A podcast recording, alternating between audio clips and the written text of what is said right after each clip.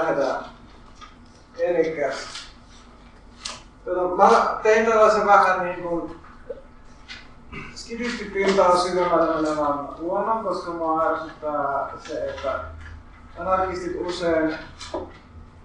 usein esittää asiat yksinkertaisempaa kuin ne on, ja eri anarkistien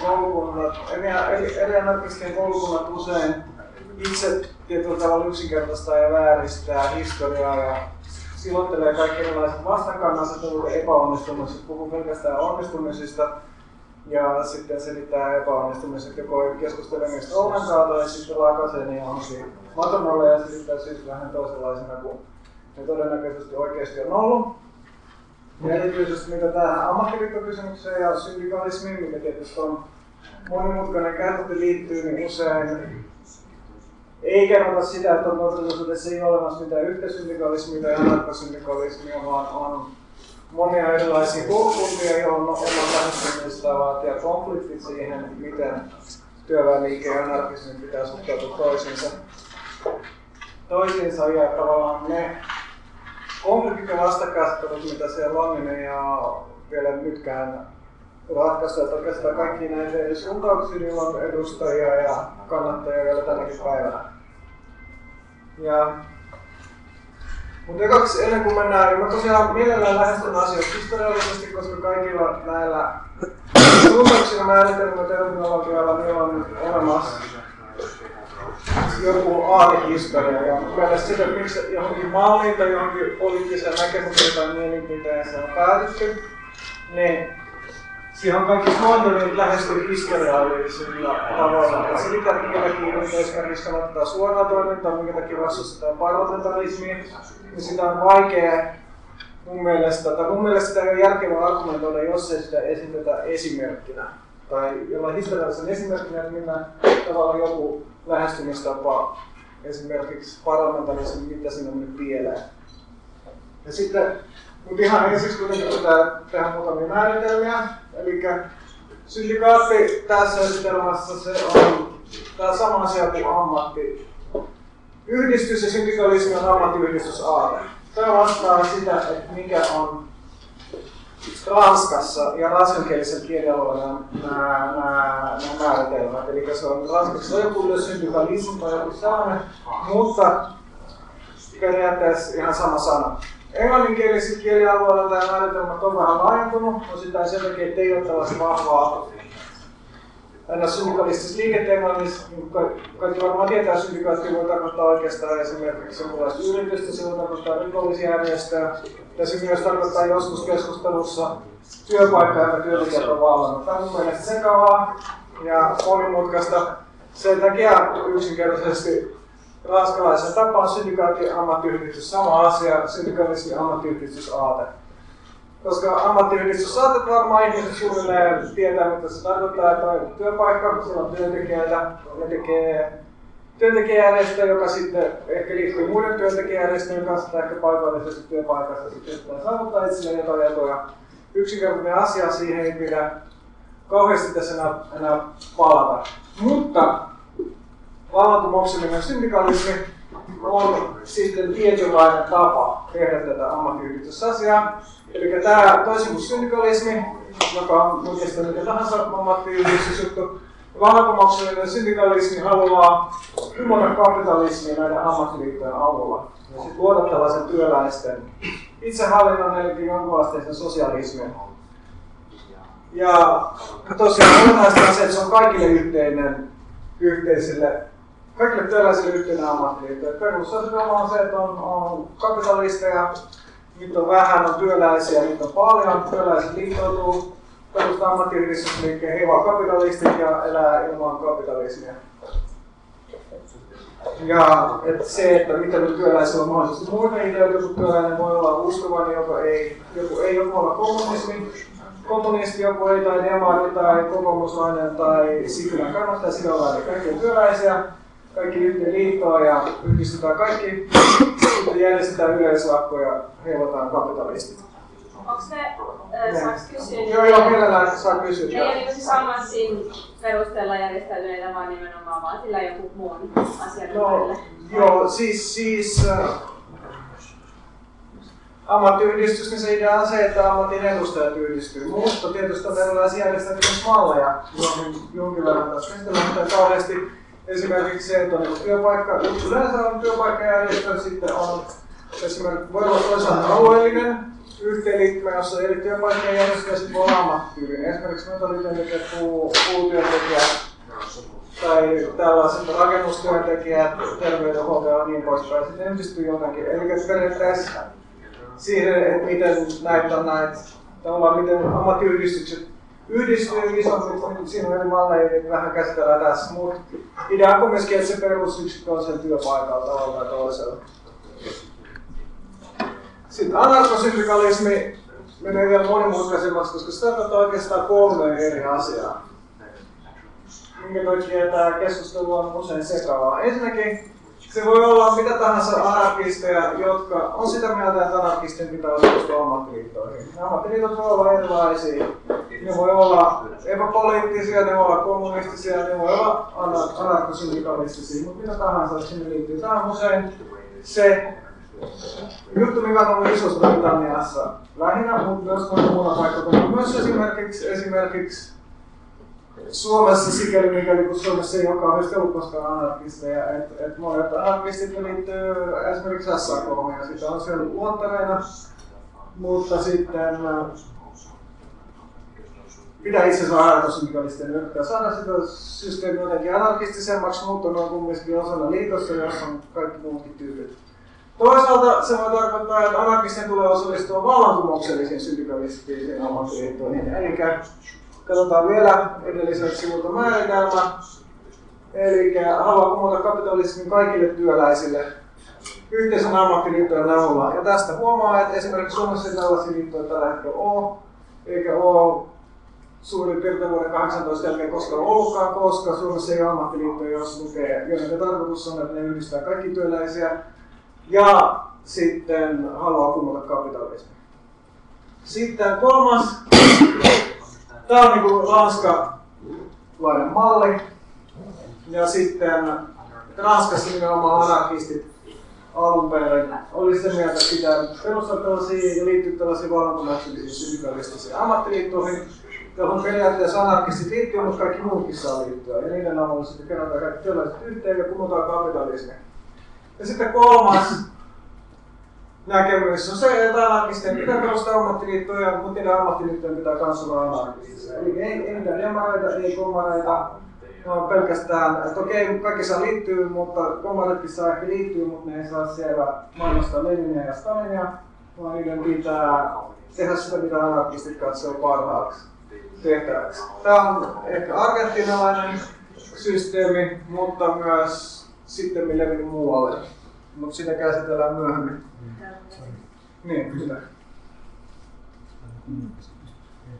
Niin, eikö sit sitä voi, että yksi toi, joka aika hyvin edustaa noitaan, mikä se on se, no, toi isoin anarkosyndikalistinen joka... Ei alkuperäinen. Ei enää vuotta 1996, mutta silloin palataan myöhemmin. Miten se sai? Se ei ole ammattiliitto. Se on Iberian anarkistifederaatio, se ei ole anarkosyndikalistinen järjestö, eikä syndikalistinen, eikä vallankumouksen syndikalistinen järjestö, se on anarkistifederaatio, mikä on eri asia. Sitten, kaikki anarkistit eivät suinkaan tue vallankumouksen syndikalismia. Syyt voi olla erinäisiä. Ensinnäkin on anarko-individualisteja, vastustaa kaikkia muodollisia järjestöjä. Kaikista radikaaleja muotoiskin on erilaisia, vastustaa ylipäätänsä kaikkia sopimuksia. Ja on sitä mieltä, että kaikkien muodollisuutta kaiken pitää olla inhimillisen kasvakäymisen epämuodollista. Sitten oli myös tyyppejä siinä vaiheessa, kun ammattiliittoja ruvettiin ilmaantumaan 1900-luvun loppuvaiheessa, oli sitä mieltä, että tässä sitten työläiset saa lisää liksaa ja sitten loppujen lopuksi menettää niiden vallankumouksellisen hinnan. Ja sen takia pitää vain iskeä suoraan porvaita ja kapitalisteja ja vallanpitäjät saaria vastaan eikä keskittyä mihinkään tällaisiin niin materiaalistisiin juttuihin. Ja sitten on Malateasta tärkeää. Italialainen anarkisti, joka osallistui moniin vallankumouksiin. tai niin osallistuin myös aseellisiin kapinoihin, mutta olin aktiivinen vielä 20- ja 30-luvullakin, ja se oli sitä mieltä, että aina niin ammattiliitot loppujen lopuksi niin keskittyi pelkästään tähän materialistisiin juttuihin. Ne maltillista ihmisiä luo sellaisen reformistisen ajatusmaailman, mutta sitä huolimatta niihin pitää osallistua, koska siellä on kaikki työläiset. Sen mukana on turhaa yrittää perustaa mitään anarkistisia ammattiliittoja tai edes valkomautista syndikalismia, koska mistään ammattiliitosta ei pidemmän päätetty mitään. Mutta siitä huolimatta niihin pitää osallistua, koska siellä on työläiset ja työläiset pitää sitten yrittää saada anarkismin kannalle. Eli meille tulee sitten tällainen kaavio, toivottavasti se erottuu. Tämä ei edusta näiden koulukuntien koko luokkaa, vaan että miten nämä loogisesti menee toisensa. Eli täällä on syndikalismi, iso tällainen pallero, siellä on sisällä osa syndikalisteja, ne on vallankumouksellisia syndikalisteja. Sitten on erikseen anarkismi. Anarkisti voi olla syndikalisti olla olematta. Individualistit on täällä. Täällä näin, täällä puolella, missä ei ole syndikalisteja. Sitten ne anarkistit, jotka tässä sanovat, että pitää olla vallankumouksellisia syndikalisteja on täällä. Ja sitten ne anarkistit, jotka on sitä mieltä, esimerkiksi Malatesta on sitten jossain täällä, mutta myös ne anarkistit, joiden mukaan liittojen pitää olla anarkistisia on täällä.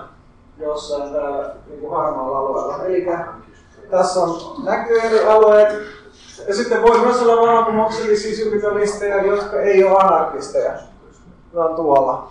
Elikkä kaikkia noin leikkaukset ja alueet, niitä on, joilla on omat edustajat ja kannattajansa. Sitten, mitä oli työväenliike, ei suinkaan alkanut ammattiliitoista. Erilaisia lakkoja on ollut muistaakseni joskus 1200 ennen ajanlaskun alkua, niin semmoinen lakko Suomessakin 1400-luvulla Turun satamassa. Oli lakkoja, mutta lakot oli spontaaneja, suositellut myös mellakat, erilaisia salaseuroja. Ja oli usein vapaamuodon 1800-luvulla mallina ja sitten myös kansannousuja, josta ennen ensimmäistä maailmansotaa Euroopassa viimeinen oli Pariisin kommuuni 1871.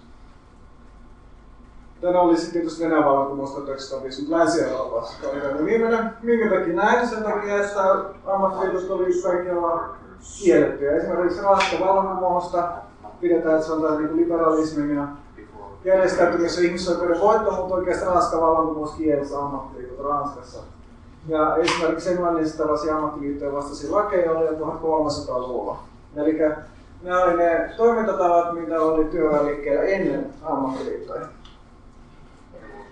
Ja sitten nyt me siirrytään 1870-luvulle. Eli Pariisin kommuuni oli 1871, hirveä määrä puolueita, 30 000 työläistä ja kommunin tukia ammuttiin, koko Euroopan työväenliike. Ranska oli Euroopan työväenliiken vallankumouksellisen työväenliikkeen keskus ja se käytännössä tuottiin siellä. Sen takia se oli ensimmäinen internationaali, ensimmäinen yritys perustaa tämän kansallinen työväenjärjestö. Sillä oli sekä anarkistit että marksistit ja muita, mutta se oli hajonnut anarkistien ja marksistien riitoihin 1872. Ja sitten työväenliike oli murskana, anarkistit alkoi turvautua tällaiseen niin sanottu teopropagandaan, joka oli tällaisia pommiiskuja ja attentaatteja, koska johtui erilaisista asioista lähinnä siitä, että oli niin paljon työläisiä murhattu Pariisin kommuunin jälkimainingeissa ja sitten kaikki organisaatiot oli lamassa. Oli tällainen moraalinen kriisi, mutta myös oli ajatus, että tuomalla tällaisia esimerkkejä tammutaan joku vallanpitäjä tai poliisi tai joku ryöstetään pankki, niin sitten saadaan innostettua sitten tällaista laajemman työläisen massatoimintaa. No, kuvia siinä on Ranskan presidentin Sadi Carman vuonna 1890-luvulla. McKinleyn Yhdysvaltain presidentin murha 1900-luvun alussa ja kolmatta tapahtumaa mä en tiedä, mutta silläkin varmaan joku esiin, joku pommisella räjähtää. Ja tosiaan Venäjällä näytteli vähän aikaisemmin 1960-luvulla, mutta 1870-luvulla sitten ensimmäisenä vuonna 1978 Saksassa anarkistit siirtyi tälle kannalle ja sitten se levisi muuallekin. Ja tää oli oikeasti niin reaktio, että usein nykyään erityisesti syndikalismin keskustelussa sanotaan, että tämä oli kauhean virhe, että sitten tehtiin tällaista näin, joka vieraannuttelua ajattelisiin tarkistusta ja johti repressioon, mutta todellisuudessa tietysti pitää ymmärtää niin kuin ajan tilanne ja kuva. Mutta oli kuitenkin vaiheessa ammattiliitotkaan ei ollut vielä laisia, tämä oli tosi tiukasti rajoitettu, ei ollut kauheasti muuta toiminnan tapoja, joka oli ikään kuin sellainen reaktio paljon sen kommunin tapahtumaan ja sellaisen umpikujaan, mitä sitten työvälikin oli joutunut siinä vaiheessa. Liitytkö kuulimaan tähän? Vakunen kuoli 1975, että se ei ehkä tähän keskusteluun enää niin paljon osallistunut. Mutta niin suurin osa 1970-luvun anarkisteista oli tavallaan toisen ainakin alkuvaiheessa ihan innostuneita tähän toimintamallista. Myös robotiin. Ja sitten yksi sellainen aikakauteen liittyvä tekijä oli ei-anarkistiset työläisten omat salaseurat, jotka myös harjoittivat salamurhia ja dynamiitin varastelua. Suoria kostotoimia. Se ei ollut silleen mikään semmoinen ideologisten radikaalien ääriaineisten monopolitekniikka. Eikä se myöskään ollut sitä. Venäjällähän anarkistiliike oikeastaan vasta alkoi 1900-luvun alussa ja nihilistit ja narkomikit, jotka teki näitä iskuja Venäjällä, niin oli oikeastaan aika maltillisia niitä päämääräitä ja maanreformeja ja perustuslaillista koko tapaamista, mutta Venäjän vallankumouksellisten mallista omaksuttiin. Länsi-Euroopassa oli tietysti tosi erilaiset poliittiset realiteetit. Venäjällä käydään myös täysin keskiaikainen feodaalinen systeemi tässä vaiheessa. Länsi-Euroopassa sitten ei tässä ollut mitään työliikettä. Mitä ensimmäisen internationaalin hajoamisen jälkeen tapahtui? Tosiaan maksalaisten kanssa välirikki 1872. Anarkisteilla ja maksalaisilla oli sielläkin omat kansalliset työväenjärjestöt, kun ne hiipui viimeinen tällainen internationaalin anarkistisen haaran kokous, eli kansallisen työväenliikan kokous oli Verlier, siis 1877, 1881 oli Lontoossa toinen tällainen anarkistitapaaminen, mutta siinä vaiheessa oikeastaan Espanjassa oli tämän työväenliikan, mitä paikallista mitään muuta oli paikalla edustamassa itsenään. Ja tämä Lontoon anarkistitapaaminen, tämä tuki tätä propagandaa vähän niin kuin kiertoteitse, että sillä oli joku sellainen päätöslauselma, että tuemme kemiallisten aineisten käyttöä vallankumouksen etuihin. Ja käytännössä tarkoitti sitä, että pitää alkaa tekemään pommeja, mutta sitä ei tietenkään voitaisiin sen suoraan ilmasta. Mutta sitten 1889, niitä oli muutama tapauksia 80-luvun alussa, niin silloin jo sitten alkoi ilmaantua ensimmäiset tällaiset ideat, että pitää osallistua tähän työväenliikkeeseen, joka tällä vuosikymmenellä sitä alettiin laillistamaan. Ranskassa ja siellä lopulta ne maalateista, niin kun ne rupesivat olemaan rikki siitä hän puhun heittelykohtaan ja sitten ne oli sitä, että anarkistien pitää sovellistua tähän ammattiyhdistysliikkeeseen. Samaan aikaan 1880-luvulla syntyi sosiaalidemokraattinen työväenliike sitten tämän ensimmäisen internationaalin maksilaisen haaran pohjalle. Ensimmäinen valmisteleva omaa sosiaalidemokraattinen internationaalin perustava kokous 1981. Perustettiin vuonna 1989 siitä Pariisissa. Zürichin konferenssi vuonna 1993 lopullisesti sulki anarkistit ulos tästä kuviosta, mutta ei ole sinne käsittääkseni missään ollut toisessa anarkistien mukana muualla, muutenkaan. Niitä oli sen takia, että oikeastaan anarkisti oli jonkin verran mukana, että tähän internationaaliin kuuluu sekä ammattiyhdistyksiä että puolueita.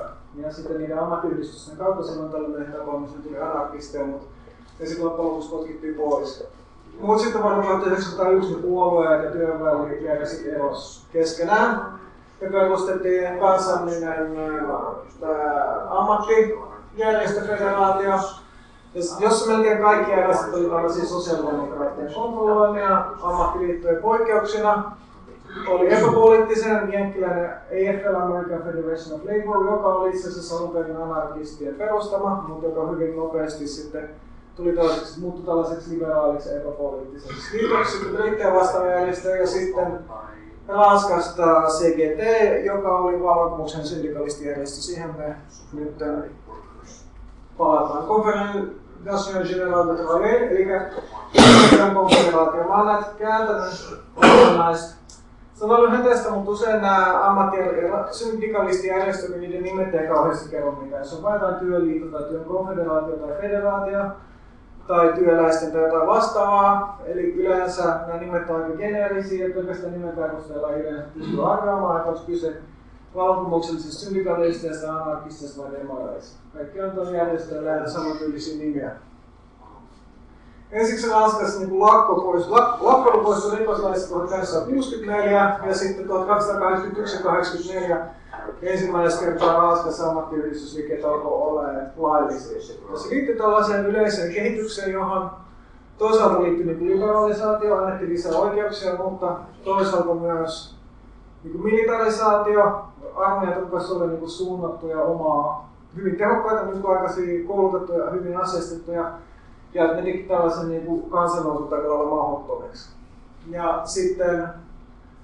myös integroidaan systeemiä valtakoneista. Esimerkiksi 1884 Ranskan lain mukaan niin ammattiliitot ei saanut perustaa kansallisia federaatioita, niitä piti olla avoimet jäsenlistat, jotka ne ilmoitettiin kaupunginhallitukselle. Eli se oli periaatteessa myös kontrolloimistapa, mutta annettiin vähän niin kuin vapautta, mutta sitten samalla integroitiin näitä systeemejä valtiokoneista. Mutta Ranskassa syntyi myös erikoinen omalaatuinen systeemi, tällainen bourse de travail, niin työpörssi, mutta se on käytetään työvoimatoimistoksi. Ja nythän niin Suomessa tietysti itsestäänselvästi työvoimatoimisto on tällainen valtiollinen systeemi, joka kontrolloi ihmisiä, mutta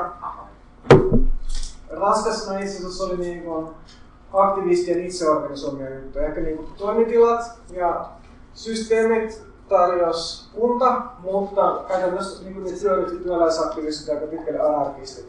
Ja oli tosiaan se, että oli joku tavallinen työvalmitoimisto nyhtiä, mutta se kusti ennen miettiä, että oli paikka, johon ihmiset meni etsiä työtä, se oli niistä avoimista työpaikoista ja se pystyi valitsemaan. Mutta tietysti nämä oli myös tietynlaisia sosiaalikeskuksia, jotka sitten esimerkiksi saattoi neuvotella siitä, mitä palkkaamista pitää maksaa. Ja kun tämä oli käytännössä pitkälti anarkistien ja muiden aktivistien käsissä, niin se oli hyvin kätevää tapa organisoida ihmisiä. Eli usein kun kysytään, että miten tämä sitten voidaan järjestelmään valtiota, niin joku monet asiat pystyy järjestelmään valtiota. Ja asiat, mitkä esimerkiksi Suomessa pidetään itsestään selvästi, että niistä huolehtii valtio tai kunta, niin ne voikin olla ihmisten itsehallinnollisesti organisoituneita.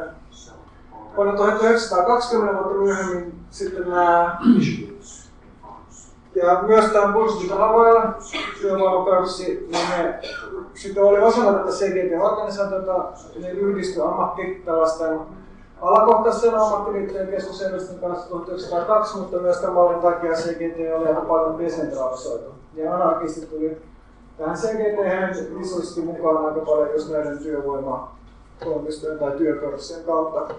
Ja sitten tuli CGT:stä Ranskan suurin oikeastaan, oli tietysti vielä riippumattomia erillisiä ammattiyhdistyksiä, mutta oli niin aina merkittävä keskusjärjestö. Ja esimerkiksi vuonna 1906 vappuna marssi vaadittiin 8 tunnin työpäivää, 200 000 ihmistä osallistui ulosmarssille, vappu ei siis silloin tietenkään ollut vielä mikään juhlapäivä. Siihen näitä mielenostuksia vastaan mobilisoitiin 50 000 sotilasta, 700 niiden aktivistit otettiin kiinni. Tässä on nyt kuva vapusta 1906 haluamme 80 päivää, sieltä vaaditaan. Sitten, tätä mä en ole suomentanut, koska tässä on tällainen, koska raskan tyylillisesti on vaikea usein säädettää, kun suomentaa, jos raskan vaatimuksellinen tyyli, mutta 1906 käytännössä CGT hyväksyi tällaisen Amien kongressin peruskirjan myötä. Sitten ohjelmasta tuli käytännössä vallankumouksellinen syndikalistinen. Elikkä, valitsin siihen nämä olennaisimmat pätkät. Kokonaisena löytyy netissä, on käännetty myös englanniksi tietysti ihan 100 vuotta sitten tai ylikin. Ensinnäkin yritetään parantaa välittömästi työläisten asemaa. sitten vähennetään työtunteja, lisätään palkkoja ja niin poispäin. Mutta samalla valmistetaan yleistä vapautumista, joka ei voi toteuttaa mitenkään muuten kuin ottamalla haltuun kapitalistien omaisuus, ja sen metodi tulee olemaan yleislakko. Ja syndikalismi tulee olemaan maksimaalisen tehokasta, jos se toteuttaa taloudellista painostustoimintaa suoraan työnantajaa vastaan. Ja sitten nämä ammattijärjestöjen ei pidä olla mukana puolueissa tai lahkoissa, poliittisissa puolueissa tai lahkoissa. Eli ei periaatteessa oteta kantaa vaaleja vastaan, mutta niihin ei itse osallistuta. Ei osallistuta mihinkään poliittisiin puolueisiin, ei tuota yhtään poliittista puoluetta tai suuntausta. Eli tämä on tämä peruspointti, mikä on vallankumouksella. Syndikalistin kaikki nämä perusjutut oli mukana tässä Aminin kirjassa.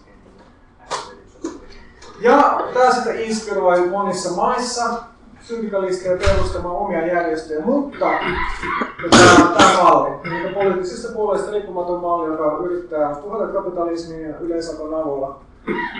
Mutta kaikki nämä muut järjestöt, syndikalistit, vallankumoukselliset syndikalistit järjestöt, ne erosi jyrkästi tästä Ranskan CGT:stä sikäli, että on vähemmistöliittoja.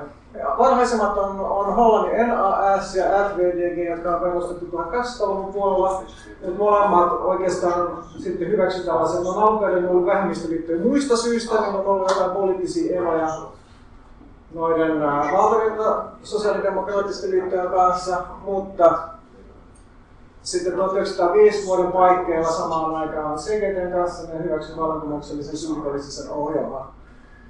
Ja samaten Argentinan Fora. Ja sitten on liittoja, jotka sitten on perustettu CGT:n esimerkin mukaan jälkeenpäin. Oli IVV samaan aikaan oikeastaan liittyi enemmän näihin jenkkien paikallisiin kuvioihin, mutta sitten Espanjan CNT, Ruotsin SAC ja Italian USI on sitten muodostettu CGT-mallin mukaan. Ja nämä oli kaikki vähemmistöliittoja, jotkut näistä aika pieniä. Esimerkiksi FVDG vähän ennen ensimmäistä maailmansotaa, siellä oli vaan muutamia 10 000 jäseniä, kun taas valtaviroliitossa oli 6 miljoonaa. Mutta ne ilmeisesti oli Italian USI, johon kuului ehkä 300–400 työvoimasta pian sen perustamisen jälkeen. Kaikki muut oli tällaisia vähemmistöliittoja, jotka sitä huolimatta, että niiden nimet oli tällaisia, mutta esimerkiksi SAC-nimi reilusti täällä Ruotsin työläisten keskusjärjestö, mutta ei siihen koskaan kuulunut varmaan edes 10% Ruotsin työläisistä, mutta kuitenkin pitää osoittaa rima korkealle. Mutta ensimmäinen maailmansota sitten tuhosi nämä kaikki kuviot, ja erityisesti se oli kova isku työväenjärjestölle kaikkialla, mutta erityisesti se diskreditoi täysin sosiaalidemokraatian, koska kaikki nämä sosiaalidemokraattiset puolueet ja ammattijärjestöt sitten meni tähän niin sotaintoiluun mukaan. Ainoastaan Venäjän ja Serbian sosiaalidemokraatit vastustivat sotalaineja, ja sitä ennenhän Venäjä oikeastaan jo 10 vuotta aikaisemmin oli sosiaalidemokraattipuolue jakanut kahteen osaan. Bolshevikit ja mensevikit, jos bolshevikit oikeastaan ei muistuttanut juurikaan Länsi-Eurooppaa. Sosiaalidemokraatteilla oli paljon sentralisoidunkin autoritäärisempi puolue, joka sitten päämäärä oli tehdä vallankaappaus. Ja tietysti se vaati vähän tällaisia koviakin metodeita sodan julistamisen päivä. Jean Jaurès, Ranskan sosialistipuolueen tällainen merkittävä pasifisti vaikuttaja, tapettiin Ranskassa sen takia nationalistinen aktivisti. Muistaakseni Valin, tämän niminen, joka sitten myöhemmin vähän niin kuin tällaisella karmun perusteella anarkistaan kuin Espanjassa 30-luvulla. Mutta myös CGT, tämä suurin ja kaunein syndikalistinen vallankumouksen syndikalistijärjestö myös sitten asettautui tukemaan tätä sotaa. Minkä takia nämä syyt on monimutkaisia, mutta ensimmäinen maailmansota oli vähän sellainen, että ikään kuin kaikki osapuolet ne koki, että niitä vastaan hyökätty, että sehän alkoi sillä tavalla, että tällainen serbinationalistinen aseistettu ryhmä ampui Itä-Valko-Unkarin kruununperiä, mikä on tietysti iso juttu, on paljon isompi juttu ampua kruununperiä kuin esimerkiksi presidentti, koska presidentti valitaan 4 vuodeksi, mutta sitten kruununperiä, niin sehän on koko eliniän. Ja sitten se Itä-Valko-Unkari vaati sitten tämä tapahtuman tutkimusta, oli hyvin perusteltu epäily, että Serbian salainen palvelu oli auttanut näitä tyyppejä. Sehän liittyi siihen, että Bosniassa Itä-Valko-Unkarissa asui serbejä, jotka sitten halusi yhdistyä Serbiaan ja päästä eroon Itä-Valko-Unkarista. Mutta ne vaativat sitten sellaisia tutkintavaltuuksia, jotka olisivat käytännössä tarkoittaneet sitä, että Itä-Valko-Unkarin poliisi tulee Serbiaan tekemään omia tutkimuksiaan ja saa valtuudet sitten toimia siellä, mitä halutaan, mitä tietysti oikeastaan niin kuin voi suvereeni valtio hyväksyä. Ja sitten tuli sitten Itä-Valko-Unkarin ja Serbian välillä, mutta koska Euroopassa oli erilaisia sotilasliittoja, niin lähes kaikki Euroopan maat sitten joutui mukaan tähän sotakuvioon, mutta sillä tavalla, että kaikki maat pystyivät kuvittelemaan, että niitä vastaan hyökätty. Itä-Valko-Unkari pystyi kuvittelemaan, että niiden serbialaiset on tappanut niiden tulevan kuninkaan, mutta sitten Serbia saattoi ajatella, että Itä-Valko-Unkari servaantui niiden sisäisiin asioihin ja sitten kaikki oli ikään kuin uhreja ja vaadittiin tukea sitten työväenjärjestöille ja suurimmassa osassa maissa sitten demarit sitä tukea myös antaa. USissa, joka oli tämä toiseksi Suomen syndikalistien erossa, siinä oli merkittävä vähemmistö, jossa oli mukana muun muassa Mussolini, joka myöhemmin tunnettiin ihan toisenlaisesta asioista, missä silti tukemaan tätä sotaa. Mutta myös esimerkiksi pieni osa anarkisteista sitten tuki myös esimerkiksi Ranska ja Espanjan tasasodassa ideaali se, että Ranska on kuitenkin tasavalta. Siinä missä nämä kaikki keskusvallat olivat monarkioita ja taantumuksellisia maita ja sitten sen takia ja Saksa tästä nyt hyökkää ja haluaa vallottaa koko maailman ja sen takia pitää tukea Ranskan hallitusta. Mutta ylivoimainen enemmistö anarkisteista tietysti vastusti tätä sotaa, jonka kaikki odotti, että saattaa loppua aika nopeasti, mutta lopun lopuksi kesti 4 vuotta ja siinä kuoli varmaan suunnilleen 20 miljoonaa ihmistä. Sotilaita siviilit yhteensä. Sotaa vastustavat erilaiset toimijat kuitenkin pyrkii sitten tekemään jotain siitä huolimatta, että voi ainoastaan sosiaalidemokraattisia erilaisia vähemmistöjä, jotka yrittävät sabotoida tätä maailmansotaa ja sitten näitä syndikalistisia vähemmistöliittoja.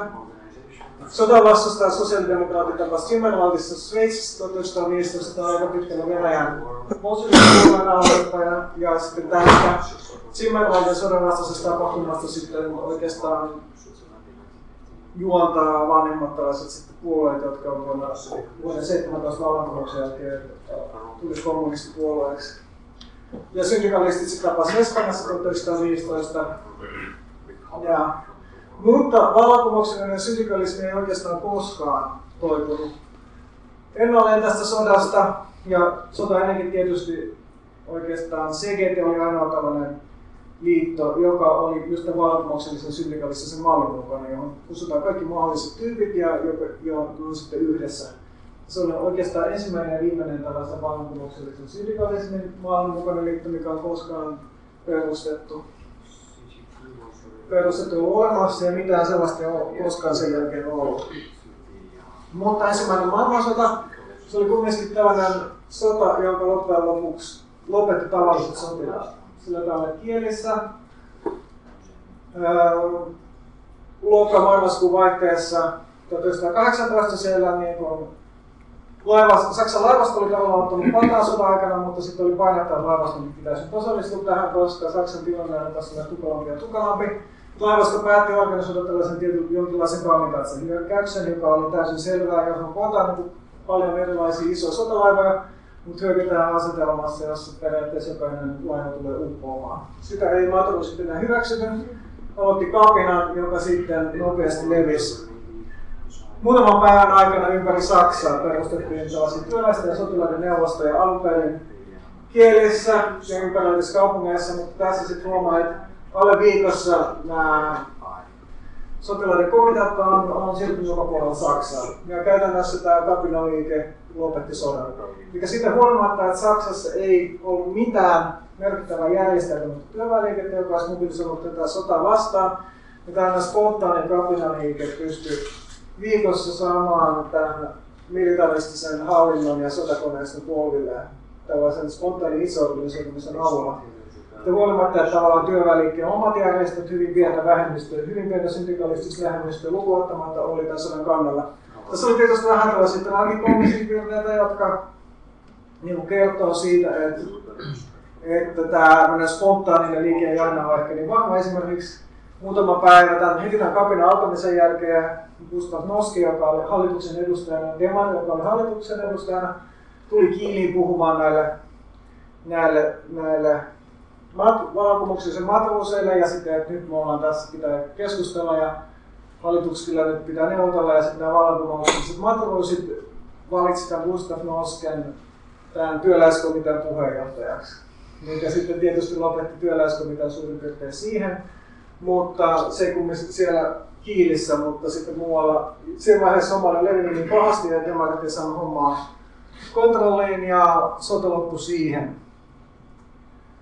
Ja sitten on Saksan vallankumous, vai rajannut Venäjän vallankumouksen tämän loppupuolelle, koska siihen syndikalismiin ei liity mitenkään kauhean suoranaisesti, sillä toisenlaiset jutut. Espanjan vallankumoustakin pitää käsitellä erikseen joku toinen kerta, ja, mutta tätä Saksan vallankumousta pitää ehkä käsitellä vähän enemmän. Tietysti kaikkialla sotakäyvissä maissa niin vasemmisto puuttuu täysin.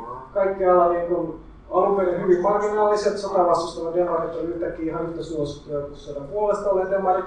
Syndikalistien jäsenmäärä on moninkertaisesti paljon, joka on ehkä ollut 20 000 jäsentä, niin on aika marginaalinen tämä Saksan niin syndikalistijärjestö, niin niillä oli yhtäkkiä 200 000 jäsentä Saksassa.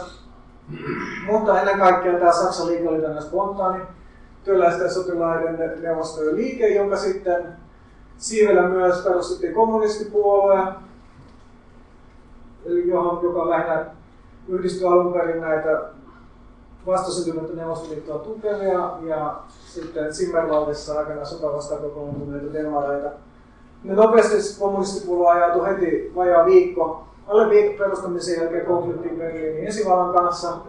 Siellä tapettiin Rosa Luxemburg ja Karl Liebknecht johtaja, mutta sitten huolimatta tällainen huohunta jatkoi joka puolella, oli Bayerissa sitten myös työläisneuvostot oikeastaan yritti ottaa haltuunsa kaiken vallan saman vuoden huhtikuussa.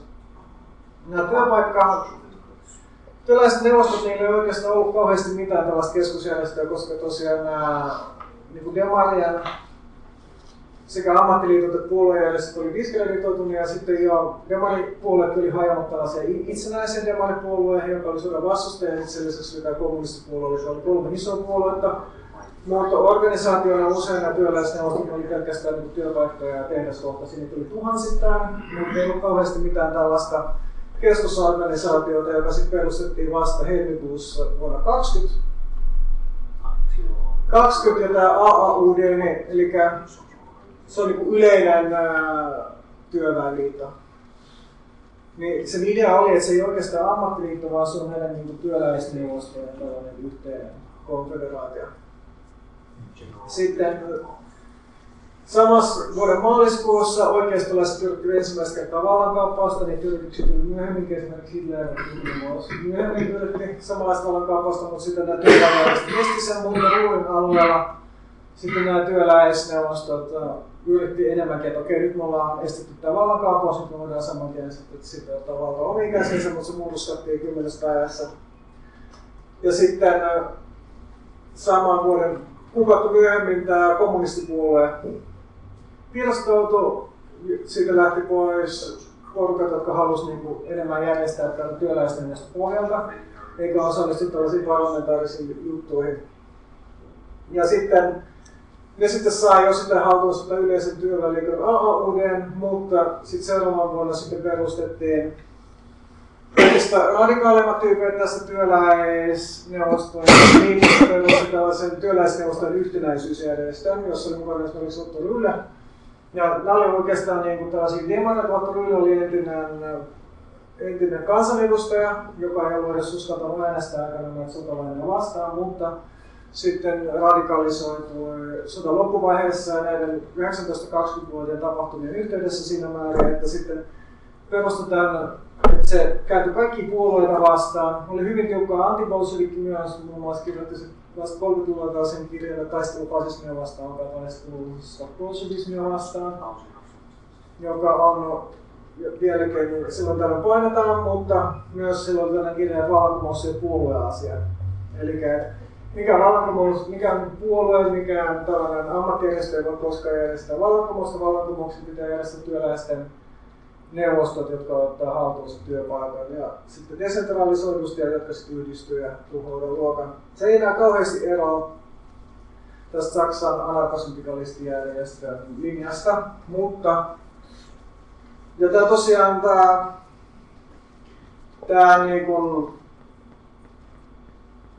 KPD, niin se on, sitä määritellään vasemmistokommunismiksi tai sen takia, että Lenin kirjoitti saman vuonna tällaisen kirjan Vasemmistolaisuus lastentautuna kommunistista, joka on lähinnä haukkuu KPD:tä, mutta myös senkin verran erilaisia vallankumouksellisia syndikalisteja, ja ne sitten erotettiin Kominternistä. Ja sitten tämä linjaus, sitten nämä radikaalimmat tyypit, jotka vastustivat kaikkia puolueita ja kaikkia tällaisia myös reformistisia ammattiliittoja niihin osallistumista, niistä sitten 30-luvulla syntyi tällainen suuntaus, jota Saksassa kutsutaan RAD-kommunismi, joka käydään raadikommunismi. Käytännössä se tarkoittaa neuvostokommunismia, mutta jos ne sanoo neuvostokommunismi, sitten tulee heti assosiaatio Neuvostoliitto, eli sen takia muussa. Mielestäni hyvä suomenkielinen sana on raadikommunismi, ruotsiksi ruotokommunismi. Englanniksi on kausukommunismi, mutta niin kunnanvaltuustokommunismi puolestaan on ohdolta ja myös ajatuksia harhaan. Mutta no, tässä oli sitten monenlaisia tämä AUD ja tämän AUD:n historialla erilaisia myös hajannuksia ja jäljelyhdistämisiä, mutta periaatteessa koko 20-luvun jatkuvaa alamäkeä ja 30-luvun myös. Muutamia tällaisia ryhmiä selviytyi jopa Hitlerin ajan läpi. Ja loppujen lopuksi nyt sitten vasta Itä-Saksassa KGB-raimassa 40-luvulla, mutta suurin osa sen toimintaan on ollut aika marginaalista 20-30-luvulla. Hyvin nopeasti näiden jäsenmäärä on lähtenyt laskuun. Ja ihmiset ovat takaisin sosiaalidemokraattipuolueeseen, mutta koko tämä Saksan kuvio ja oikeiston, ensimmäiseksi oikeiston nousu ja fasismin nousu, siihen myös liittyy pettyminen näihin vallankumouksen tapahtumiin, niin kuin näkö oli erilaisia kansannousuja eri puolella, mutta ei missään vaiheessa ollut mitään yhtenäistä nousua. Oli paljon erilaisia, hyvinkin väkivaltaisia lakkoja, myös esimerkiksi nämä kaikki kommunistit sekä vasemmistokommunistit että valtavirtakommunistit, ne pyrki sabotoida asekuljetuksia, kun Saksa tuli Puolaa, Neuvostoliittoa vastaan, ja siinä oli paljon erilaisia iskuja sabotaasia. Näiden vuosien aikana niin tuhansia työläisiä kuoli erilaisissa aseellisissa selkauksissa, eli kaikki nämä 3 vuodesta 18 ne vaan oikeastaan sellaista jatkuvaa niin sisällissotaa Saksassa. Ja nämä järjestöt ja työväenjärjestöt teki paljon pommi-iskuja, erilaisia iskuja, mutta varmasti monet ihmiset, jotka oli tässä kuviossa mukana, että vaikka periaatteessa näin ikään kuin nyt sanotaan aatteelliset ja ideologinen tietysti säilytti tätä ja säilytti usein pienissä ryhmissä vielä 20-30-luvulla ja sitten tietysti monet pakeni ulkomaille, kun hiljaa sai valtaa, mutta varmasti osa ihmisistä siirtyi niin äärivasemmalta äärioikealle, koska tämä vuoden 1821 vallankumous ei onnistunut ja sitten ihmiset halusi etsiä jotain muuta. Tosiaan tästä eteenpäin oikeasti jatkuvasti nousi Saksassa. Eli päästään näihin vallankumouksellisen syndikalismin ongelmiin, joka perustuu vähän tähän Saksan kokemukseen, miten Saksassa tämä vallankumousliike oli sitten todella hyvin erilainen. Tietysti on vaikea paha verrata niin Ranska, joka oli vallankumouksellisen syndikalismin ja Saksa, joka oli sosiaalidemokraatian maa, koska lähtötilanne oli erilainen, mutta osittain ongelmat samanlaisia. Ja tietysti tämä kaikkialla muuallakin maissa, missä oli vallankumouksia syndikalisti, kaikki katsoi Segeltä. Segeltä oli kaikkien tällainen esikuva siinä vaiheessa, kun näitä vallankumouksellisia syndikalistisia liittoja perustettiin. Ja totta kai kaikille oli selkeää, kuinka surkeasti CGT oli epäonnistunut ensimmäisen maailmansodan aikana, kun oli pakko alkaa tekemään jotain muuta toisella tavalla. Ei ihan kaikille, mutta suurimmalla osalla. Esimerkiksi, jos on liitto, joka harrastaa pelkästään taloudellista toimintaa, niin mikä sitten on poliittista? Mistä pitää päästä eroon? Voiko se olla antimilitarismi? tietysti jos siitä ei puhu militarismista, niin totta kai sitten tulee sotea, myös maailman sotea, ja miljoonat ihmiset kuolee. Samoin siis siltomaiden asema, poliittisten vankien asema, myös Neuvostoliiton kysymys, naisten asemat, myöhemmin ympäristökysymykset. Onko nämä niinku asioita, joista vallankumoukselliset syndikalistit ei voi puhua sen takia, että pitää olla yhtenäinen työväenliike? Sitten toinen juttu, että miten tähän nyt, miten vallankumouksen syndikalistit riittää, mutta me halutaan, että kaikki liittyy näihin.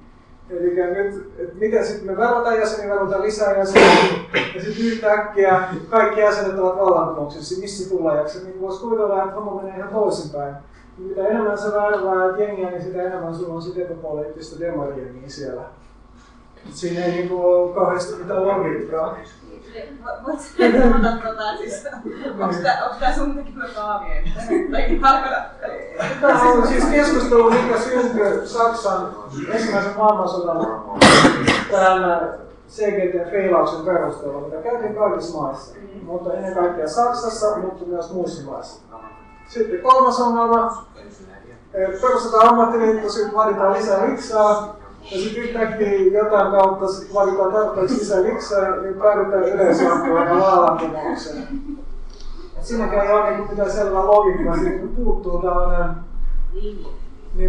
tietty yksi tai kaksi askelta välissä, mutta tavallaan tämä vallankumouksen syndikalismin teoria, joka muotoiltiin Ranskassa vuonna 1906, se selitä tätä siirtymää. Ja sitten mä kehittäisin graafin, joka selittää, että mikä on vallankumouksellisen syndikalismin teoria ja raadikommunismin ero. Tällä vallankumous on tuo sininen viiva, se tulee sitten kun on tarpeeksi tällaista työläistä kapinaa. Nämä muut määrät osataan, että kuinka paljon ihmisiä osallistuu vallankumoukselliseen liikkeeseen. Vihreä viivassa on vallankumouksellisessa syndikalismin teoria liitto, ja sä varmaat siihen lisää jäseniä. Ja sitten pikkuhiljaa se sitten lähestyy se vallankumous, kun sun on tarpeeksi jäsenen sun liitossa. Sitten toinen on raadikommunismin teoria, että ihmiset eivät välttämättä liity tällaiseen toimintaan, mutta sitä aina silloin täällä tulee joku kriisi. Esimerkiksi joku sota, joka diskriminoi systeemiä, tai joku lakko tai joku poliittinen sortajuttu. Mutta tsekkaa välillä, että onko se vielä toinen se lähetä. Kyllä se on se. Meni äsken lukkoa ja sitten se jatko. Ei, mutta siis se on. Pitää tsekkaa sitä aina, että se on. Sitten, niin, sitten tulee tällaisia välillä enemmän tyyppejä, mutta sitten on myös tällaisia alapuolia, pitkiä vaiheita ja vaan hyvin harvaa ihmistä kiinnostaa tämä systeemi olkaa. Tässä on nyt, että kuvaava tähän sitä, miten he itse koki, että heidän tämä niin liikkeensä toimii vai sitä, miten todellisuus toimii? Tämä on teoria. Teoria siihen, miten vallankumous saavutetaan. Missään vaiheessa ei yksikään vallankumouksellinen syndikalistinen liitto eikä myöskään vallankumouksellinen järjestö ole tehnyt vallankumousta. Eli tämä, jos tämä suurin piirtein täältä eteenpäin, niin ei ole historiallista evidenssiä. Historiallista evidenssiä on jossain täällä, mutta jos katsoo esimerkiksi mitä Saksassa kaikki tapahtui, niin ei siellä ollut mitään tällaista järjestöä, joka maailmansodan aikana kasvoi pikkuhiljaa tai vastaan. Siellä työväenjärjestöt teki kaikensa, että ihmiset ei lakkoilisi ja sotisi Saksan vihollisia vastaan. Mutta sitten yhtäkkiä tuli jo tällainen piikki räjähdys ja sitten se melkein niin teki se vallankumouksen, mutta ei täysin. Et sikäli tämä Saksan kokemus puhuu tätä vallankumouksellista syndikalistista mallia vastaan. Ja myös niin samanlainen kritiikki on ominaista monille anarkisteille myös. 20- ja 30-luvulla, vaikka tietysti se kaikista konkreettisimmin on selitetty näiden vasemmistokommunismin ja raatikommunismin teoriassa. Eli mitä Ranskan CGT:lle kävi? Ensimmäisen maailman jälkeen yhtäkkiä tietysti näiden toisaalta sodan vastustajia ja toisaalta ne Neuvostoliittoa tukevia oli yhä enemmän. Yhtäkkiä näytti siltä, että ne olisi saavuttaisiin enemmistön tässä CGT:ssä.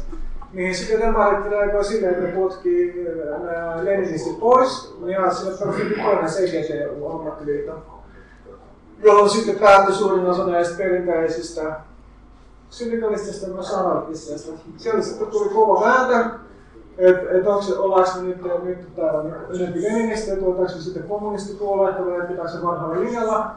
Ja sitten päätettiin niin, että Vallankumoukselliset syndikalistit ja kaikki anarkistit olivat puristeet ja liittoutuu anarkisten kanssa putkiin ja helvettiin sieltä. Ja sitten perustettiin kolmas CGT. CGT uusi tulee uniteerta ja on sellaista yhtenäisyys. Eli pitkästi nimi käännetty yleinen työn konfederaation yhtenäisyys. Ja työ tai yhtenäinen yleisen työn konfederaatio. Ja sitten anarkistit sitten perustettiin nimes järjestöönsä sosiaalivallankumoukselliseksi. Se nimi oli yleinen työn konfederaatio sosiaalivallankumouksellinen. Eli sekin periaatteessa niin nimensä puolesta sillä ei ollut mitään anarkismia. Osittain ne halusi niin palata tähän vuoden 1906, aina tuolla on vallankumouksellisia syndikalisteja, mutta nyt tullaan niin vallankumouksellisia syndikalismia, että tässä otetaan siihen nimeenkin. Mutta kuitenkin syndikalisteja eikä anarkisteja. Mutta käytännössä tämä teoria ja malli erosi, koska ne otti position, että ei pidä olla pelkästään neutraalisuutta poliittisia puolueita pitää vastustaa. Ja tietysti jos sä niin haluat ammattiliittoon vastustaa poliittisia puolueita, niin aina oikeastaan tavallaan mikä jää jäljelle ranskalaisessa kontekstissa anarkistit. Koska Ranskassa ei ollut kauheasti, ne oli tietysti varmaan jotain kommunisteja, jotka vastusti poliittisia puolueita, mutta on ollut kaikkialla aina aika marginaalisia. Periaatteessa nyt, jotka niin haluaa tehdä työväen, olla tuossa työväenliikettä, mutta vastustaa puolueita, niin on anarkisteja ja silleen on ainakin kaikissa näissä Välimeren maissa aina ollut. Ja sitten tuli sen takia aika pieni ja marginaalinen. Ja osittain myös sen takia, että tavallaan tämä momentti oli mennyt ohi. Et koko sen ajan niin ensimmäisen maailmansodan jälkeen, kun niissä nostisuuntaissa oli väännetty ja ollut samassa järjestössä käyty valtaistelun toisaalta perinteistä vallankumouksellisen syndikalistien ja toisaalta leninistien kai, kuka sitä hallitsee. Sitten loppujen anarkistit katkittiin pois ja niiden piti perustaa kaikki nollasta, eikä siitä tullut koskaan oikeastaan mitään. Nämä muunkin järjestöt yhdistyi keskenään. 30-luvulla minkä anarkistit oli tietysti vielä marginaalisempia. Siitä huolimatta, että tosiaan mä ehkä sitten tarpeeksi puhunut, mutta kuitenkaan CGT-malli oli alunperin 1900-luvun alussa anarkistien luomu. Pelutier, joka oli CGT:n puheenjohtaja pitkän aikaa 1900-luvun ekalla vuosikymmenellä oli anarkisti ja se niin osin muotoili tämä. Tämä konsepti, että tehdään tämmöinen työväenjärjestö, joka on epäpoliittinen, mutta on vallankumouksessa, se oli ei pelkästään anarkistien keksimä, oli kaikki muutakin tyyppejä siellä messissä, mutta paljon niin anarkistien idea. Mutta Ranskassa siis reilasi täysin, koska loppujen lopuksi yhteisessä järjestössä oli kaikki muutoksia anarkistit. Tosin oli jonkin verran anarkisteja, aina oli yksittäisiä anarkisteja, jotka halusivat liittyä tähän isoihin liittoihin ja sitä tarvittaa siellä, mutta tässä vaiheessa suurin osa anarkista oli potkittu sen pois. Sitten me käydään vähän hiivereitä läpi. Mitä?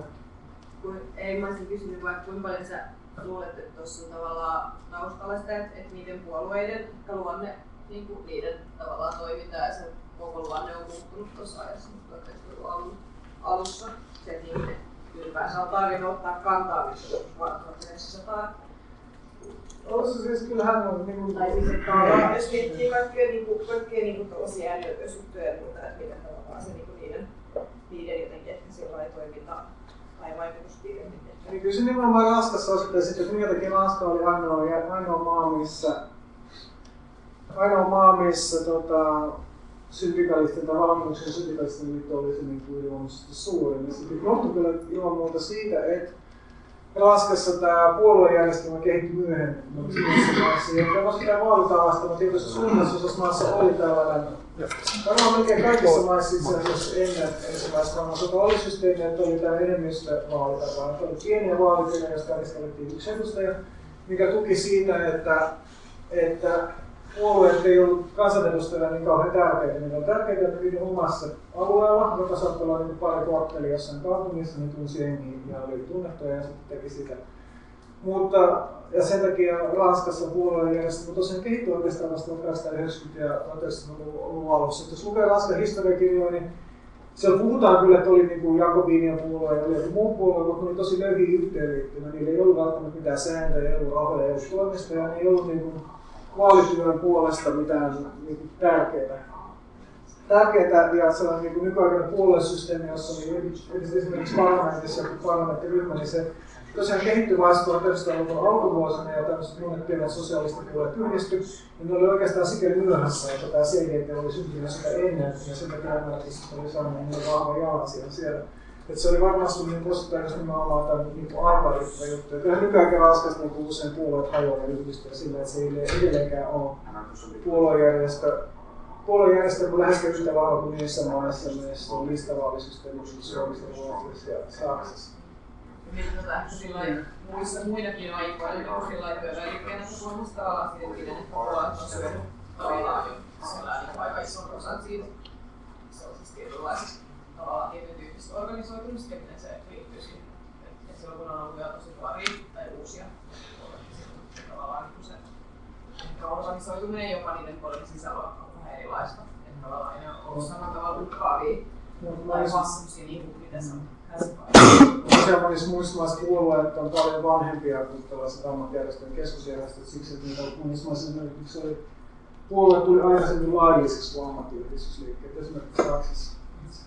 Sen takia se puolueet oli sitten aikaisemmin liikkeellä. No, IVV:tä tässä ei ole kauheasti käsitelty, koska Yhdysvalloissa nämä kuviot oli aika erilaisia kuin Euroopan, se meni omalla logiikansa mukaan. Joka tapauksessa perustettiin 1905, se oli paljon erilaisia tyyppejä, jotka on niin lähinnä yhdessä, että ne halusivat olla radikaaleja, joka on anarkisteja, ja vähemmistö oikeastaan osittain.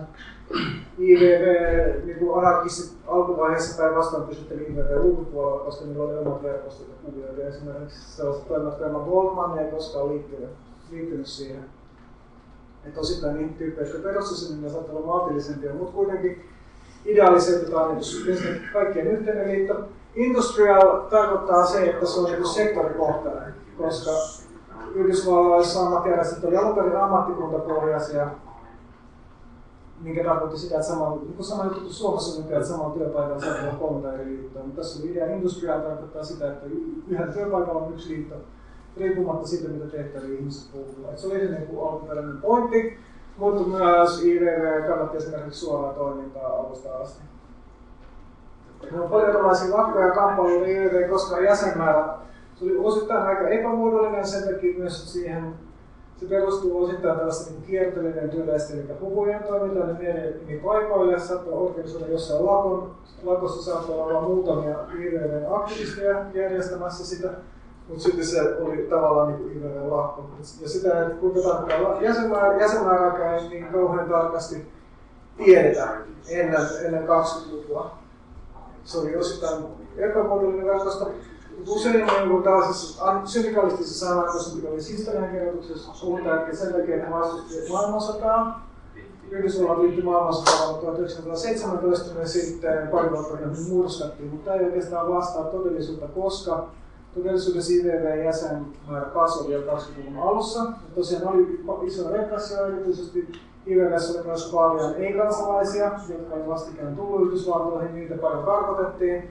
Mutta myös ihan Yhdysvaltojen kansalaisia, Venäjän vallankumouksen jälkeen pystyttiin laivaan ja lähetettiin Neuvostoliittoon. Neuvostoliittoa oli tosiaan yli 1000 erilaisista vasemmista aktiivivaa laivattiin Neuvostoliittoon. Mutta todellisuudessa joo, IVV-jäsenmäärä kasvoi 20-luvun alussa, mutta se mikä niin tuhosi täältä oli erilaiset syyt, oli paljon sosiaalisia liitoja. Myös Venäjän vallankumous saanti paljon tukea Yhdysvalloissa, perustettiin kommunistipuolue, joka sitten monille oli paljon kiinnostavampaa kuin tämä IVV. Ja sitten myös kommunistipuolue ja erilaiset muut tällaiset erilaiset kommunistipuolueet, jotka vastuulaisille niin myös mielellään soluttautui IVV:hen. Teki siitä sitten jollain paikkakunnilla pelkästään niiden oman käsikässään. Penimmillään jäsenmäärä on 50-luvulla, koska silloin oli, ja 40-luvulla ja 50-luvulla Yhdysvalloissa asetettiin paljon tällaisia kommunistilakeja, joiden tarkoitus oli tuhota. Oli iso tämmöinen niin kuin Red Scare kommunismista, niin hysteria tuli tuhoamaan. Kommunistiliike esimerkiksi, kun alettiin rakentaa kunnallisia asuntoja, ensimmäistä kertaa sosiaalista asunnontuotantoa on laissa määrätty, että heitä ei saa antaa kommunisteille. Ja IVV myös usein listattiin näiden kommunistijärjestöjen mukaan, eli jos olet IVV-jäsen, niin sieltä esimerkiksi pysty saamaan kunnallista kämppää, mikä on tietysti aika kova juttu. On paljon kaikki erilaisia muitakin juttuja, Mutta pikkuhiljaa 60-luvulta asti IVV:n jäsenmäärä on kasvanut, ja oli edelläkään kovin suuri, ehkä kun tällä hetkellä on satoinen netistä jotain 3 000–4 000, mikä tekee sitä aika pienen. Mutta toisin kuin moni muu syndikalistinen järjestys on pikkuhiljaa kasvanut, mutta IVV oli myös aina tällainen vähemmistöliitto. Toisin kuin CGTC ei ole koskaan missään. Niillä voi olla yksittäisiä työpaikkoja, Yhdysvallan jälkeen on tällainen systeemi, jossa haluat tehdä työehtosopimuksen työtäjän kanssa, ja niillä neuvostoluvallassa pitää vaikka vaalit. Näiden vaalien järjestelmä on tehty todella vaikeaksi, siitä on kestää monta vuotta. Eli tuossa voi laillisesti järjestää, mutta silloin tällä IVV voittaa näitä vaaleja, mutta tietysti kahdessa vuodessa työnantaja ehtii sabotoida niitä monin tavoin. Mutta nyt on niin sillä eri paikoilla on muutamia sopimääräisiä, esimerkiksi Starbucksissa muistaakseni nykissä. Olemme liittoja, mutta se on aika marginaalista. Ja se ei ole koskaan tosiaan ollut enemmistöliitto missään. Sitten miten Ruotsin SAS:n kävi? SAS on oikeastaan ainoa, IVV ja SAS on ainoa nämä alkuperäisen vallankumouksen syndikalismin mallin mukaiset liitot, jotka on olemassa, eli ne on tällaisia niin historiallisia reliikkejä. SAS ei ole koskaan, toisin kuin kaikilla muilla syndikalistisilla järjestelmissä, ei ole koskaan niin kauheasti vaivannut puolueiden soluttautuminen ja puolueiden välinen taistelu. Sen takia, että se on ollut aina niin pieni järjestelmä, että siellä on kauheasti kiinnostunut puolueita. Kaikki kommunistit ja demarit on mieluummin valunut Ruotsin isossa keskuserässä Elassa. Mutta isoin SAS on aina ollut korporatistinen järjestelmä, että on esimerkiksi kun valtio alkoi sponsoroimaan Ruotsissa 40–50-luvulla työttömyyskassa ja eläkekassa, joita nämä ammattiliitot piti, niin tietysti oli todella vaikea SAS:n oman työttömyyskassan ja eläkekassan kilpailla demarin liittojen työttömyys- ja eläkekassojen kanssa. Ja tosiaan pitkään SAS menetti tuhansia jäseniä, varmaan isoimmillaan SAS:lla on ollut vähän yli 30 000 jäsentä, ehkä joidenkin mukaan 50 000, mutta sitten kun tyypit ei saanut työttömyysrahaa läheskään yhtä paljon tai eläkettä, niin totta kai hirveän määrä ihmisiä lähti loppujen lopuksi, se oli pakko hyväksyä tämä systeemi, mikä sitten johti liittoihin muiden syndikalistien kanssa. Mutta myös Espanjan vallankumouksen kokemus, siellä leninistien selkäänkuuluttaminen ja myös esimerkiksi talvisota johti siihen, että tässä asiassa tuli hyvin neuvostovastainen. Niin oikeastaan niin neuvostovastainen, että se on melkein oikealla. Ja esimerkiksi 60-luvulla ei ollut alunankaan kovinkaan kiinnostunut vastustamaan Vietnamin sotaa, koska oltiin sitä, että Vietnam ei ole yhdessä parempi kuin jenki, mikä tietysti jonkun näkökulma, joka voi pitää paikkansa, mutta tietysti niin opiskelija-aktivistit ja tällaiset uusvasemmistolaiset ei sen takia kauheasti pitämässä asiasta, ja se lähentyminen on tullut oikeastaan vasta 80-luvulla. Mutta tosiaan, ja SSS, niin jos lukee niiden tämän hetkisen peruskirjan, niin siellä ei ole vallantumassa oman kerran takaa. Ja SAS puhui itse asiassa on syndikalistinen. Käytännössä historiallisesti se tarkoittaa vallankumouksellista syndikalismia, mutta vallankumouksellista ei puhuta. Eli SAS on todella niin maltillinen järjestö. Niin.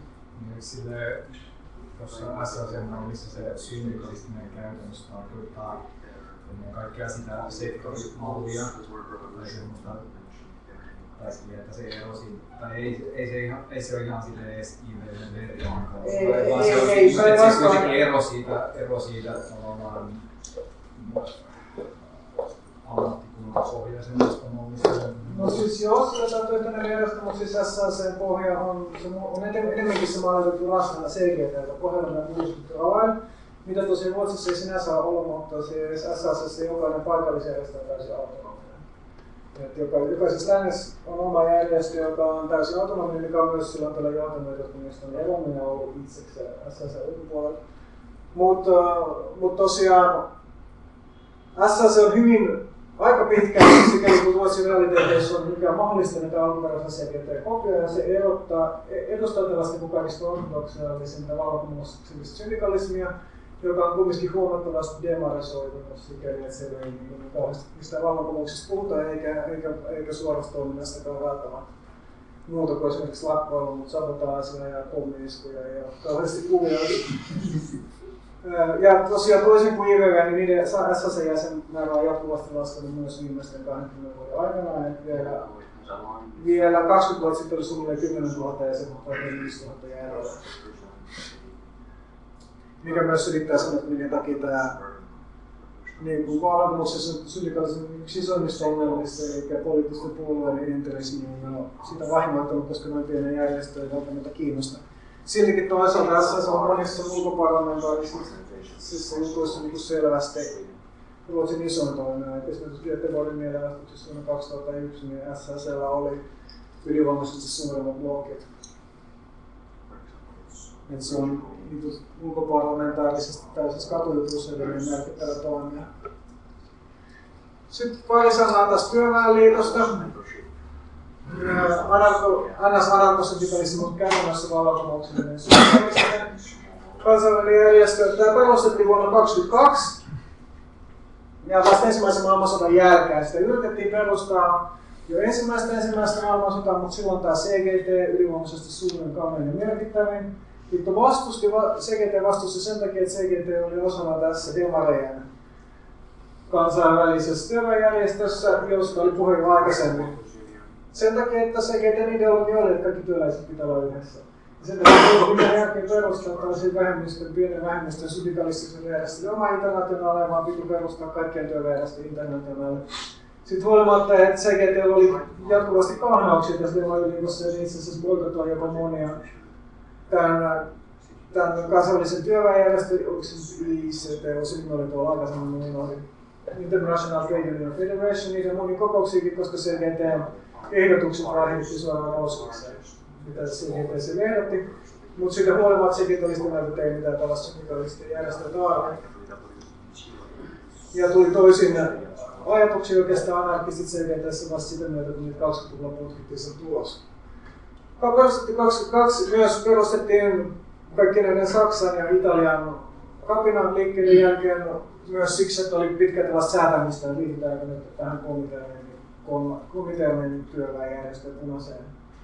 Työläisten internationaalia, joka perustettiin Neuvostoliitossa, mutta sitten osa näistä vallankumouksellisista syndikalisteista oli hyvin aikaisessa vaiheessa jo sitä mieltä, että näistä leninististä tuli vastaan aika paskaa, ne on ampuneet kaikki, mutta sitten osa elää monta vuotta tällaisia toivoja ja sitten vasta 3 vuoden jahkailun tai 4 vuoden jahkailun jälkeen tämä perustettiin. Ja koko järjestyksessä tosiaan tässä vaiheessa USI oli suurin, niin kuin se oli toiseksi suurin ennen maailmansotaa. CNT olisi ollut vielä isompi, mutta Espanjan CNT on liittyvässä seuraavana vuonna, koska Espanjan viranomaiset ei päästä nyt perustamiskokoukseen. Ja sitten Fora, Portugali, CGT. Ja sitten tässä vaiheessa vielä Saksan FAUD oli noin 3-4 järjestöä, jotka oli yli 100 000. Jäsenessä uusissa oli ehkä joku pro-miljoona tuossa vaiheessa, mutta tosiaan samalla tavalla fasistissa sai italias vallan ja siihen sitten loppui oikeastaan uusintaan. Ja sitten oli pienempi, oli FAUDi ja sitten raskas oli väliaikaisia verkostoja, ei ollut vielä toivostettu omaa järjestöä, mutta oli putkittu jengi pois CGT:stä. Ja sitten Ruotsi SS ja Hollannin oli paljon pienempiä, muutamia 10 000 tyyppejä. Siihen aikaan tuolla Chilessä oli IVV, joka oli periaatteessa samalla peruskirjassa kuin Jenkkien IVV. Monissa muissakin maissa oli IVV-järjestöjä, esimerkiksi Australiassa. Uudessa-Seelannissa, mutta Chilen oli iso ja merkittävä, ja se liittyi. Mutta sen tämä Jenkkien IVV ei liittynyt, ja osittain sillä oli tämmöinen perus, mitä nyt sanoisi, näkyy sen takia, että me ollaan kansallinen järjestö, niin ei pidä liittyä muihin kansainvälisiin järjestöihin, mutta myös sitä pitkäaikaista jahkajia palauteltiin, mutta sitten 30-luvulla myös päädyttiin siihen, että tämä aite on liian uskonnonvastainen, mikä ei oikeasti tehnyt paikkansa, niillä ei ollut niin niiden peruskirjassa mitään uskonnonvastaista läppää, mutta myös esimerkiksi kaikki nämä katolisten maiden järjestöt tietysti vihaiskirkko oli kaiken, mikä sitten jenkeissä ei mennyt jakeluun, koska jenkeissä tietysti kirkon osa on erilainen, se oli niin yksi syystä, mutta ehkä merkittävämpi oli se, että tosiaan vuonna 1936 niin suurimmassa osassa näissä järjestöistä ei ollut myöskään enää mitään jäljellä. Et suurin osa kaikki Argentiina, Portugali, Saksa, Chile järjestöt, ne erilaiset sotilasdiktorit tuhos. Ja sellaisenaan se säilyivät isoin ostaan SAC, mutta se sitten erosi 50-luvulla, kun joutui riitoihin näiden erilaisten valtioyhteistyökuvien kanssa. Toisen maailmansodan jälkeen niin monet näistä 30-luvun tuhotusjärjestöistä perustettiin uudestaan jatkuneessa ihan hyvän alun, mutta sitten erilaiset sisäiset riidat tuhosta.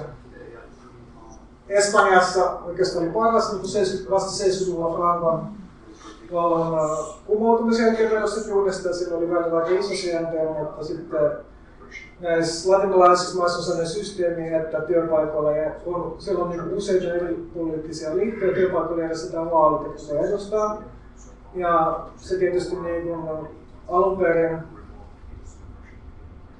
näiden anarkistien mielestä, niin tämä oli ihan samanlaiset paskavaalit, mitkä tahansa muutkin vaalit, eikä niihin pitää osallistua. Mutta sitten jotkut päätyivät siihen, että jos ei osallistuta näihin vaaleihin, meillä ei ole mitään sananvaltaa yhtään mihinkään työpaikoille, ja sitten osataan osallistua.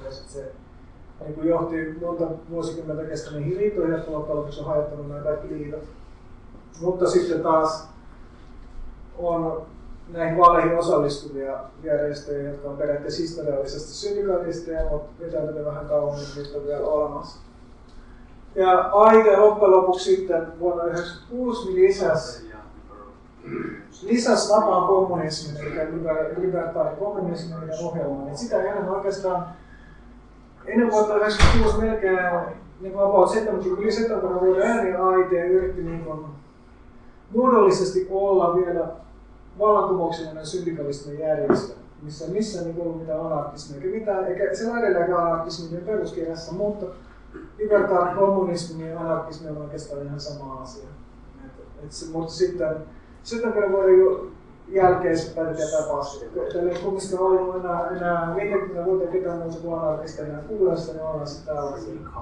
Mutta sitä ennen tietysti piti puhdistaa paljon jengiä. Mä oon 90% kaikista tyypäistä. Olis kysymys siitä CNT:stä? Mä käsitellään sitä vielä. Okei, mutta usein mä aikaisin kysyin paista.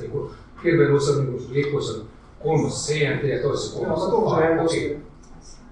Elikkä jos tätä 30-luvun keskustelua, 20-luvun syndikalismin kritiikkiä ja kaikkia mitä tähän asti on tullut niin yhteenvetoa, niin on kaksi kysymystä, joihin vastaus nyt määrittelee tällaisen nelikentän, missä mennään. Yksi kysymys, tarvitaanko taloudellinen järjestö, joka siis kampanjaa painopaa liksaa työpaikalla tai lähden tunteen. Toinen kysymys, tarvitaanko poliittinen järjestö, joka sitten edustaa kaikkea muuta ja mahdollisesti tuhoaa valtioon ja kapitalismia ja elikkä, ei, tämä oli se mikä me käsiteltiin ihan esimerkiksi. Se mitä järjestää pelkkää pommia ja tikaria. Se on anarko-individualistinen linja edelleen elinvoimassa. Tämä me ollaan käsitelty pääasiassa tähän mennessä. Kyllä tarvitaan taloudellinen järjestö, ei tarvita poliittista järjestöä. Kaikki työläiset saman järjestöön, ei mitään väliä, oletko se leninisti vai stalinisti. Siellä on alkuperäinen CGT, mutta myös IVV ja SAK. Mutta sitten voikin käydä niin, että yhtäkkiä se ei niinku riidäkään. Et esimerkiksi jos kaikki leninistit ja demarit potkii sut helvettiin, niin silloin sun pitää olla poliittisempi ja vastustaa poliittisesti. Jos sä olet ammattiliitto, joka vastustaa poliittisia puolueita, niin se on jo selvä poliittinen positio. Ja silloin me siirrytään täältä tänne näin. Ja se ei ole enää sillä niin pelkästään taloudellinen järjestö, vaan poliittinen järjestö siitä huolimatta, että se on ammattiliitto. Ja se on sitten niin raasta CGT lopulta päättynyt. Tätä CGT-S. Eli muuta me käsitellään myöhemmin. Eli edelleen sama kaavio, mutta huomataan, että oikeastaan CGT-S on valinnut täältä tänne alueelle. Me ollaan edelleen syndikalisteja, mutta lyötään tämä alkuperäinen vallankumouksen syndikalistinen malli. Toinen ratkaisuvaihtoehto on se, mitä tehtiin CNT:ssä. CNT perustettiin 1910, ekamitallinen tekijä oli julisti yleislakon. Monta ihmistä oli isoja relakoita, paljon jengiä kuoli, se kiellettiin saman tien. Mutta sitten taas silloin täällä oli enää Espanjassa paljon vallankaappauksia ja erilaisia henkilöintiä ja jotkut vallanpitäjät sitten aina välillä laillistamisen. Mutta Espanjassa oli CNT:n lisäksi myös paljon anarkistiryhmiä, jotka kutsui itse affinity-ryhmiksi, usein pieniä. Ne perusti yhtenäisen liiton vuonna 1927. Ja aika nopeasti näiden F-vain tässä on minun esille se, että jos se ehkä alun perin 5,5 miljoonaa ja sitten se kasvupoliittisen puoleen väliin mennessä ehkä 2 miljoonaa.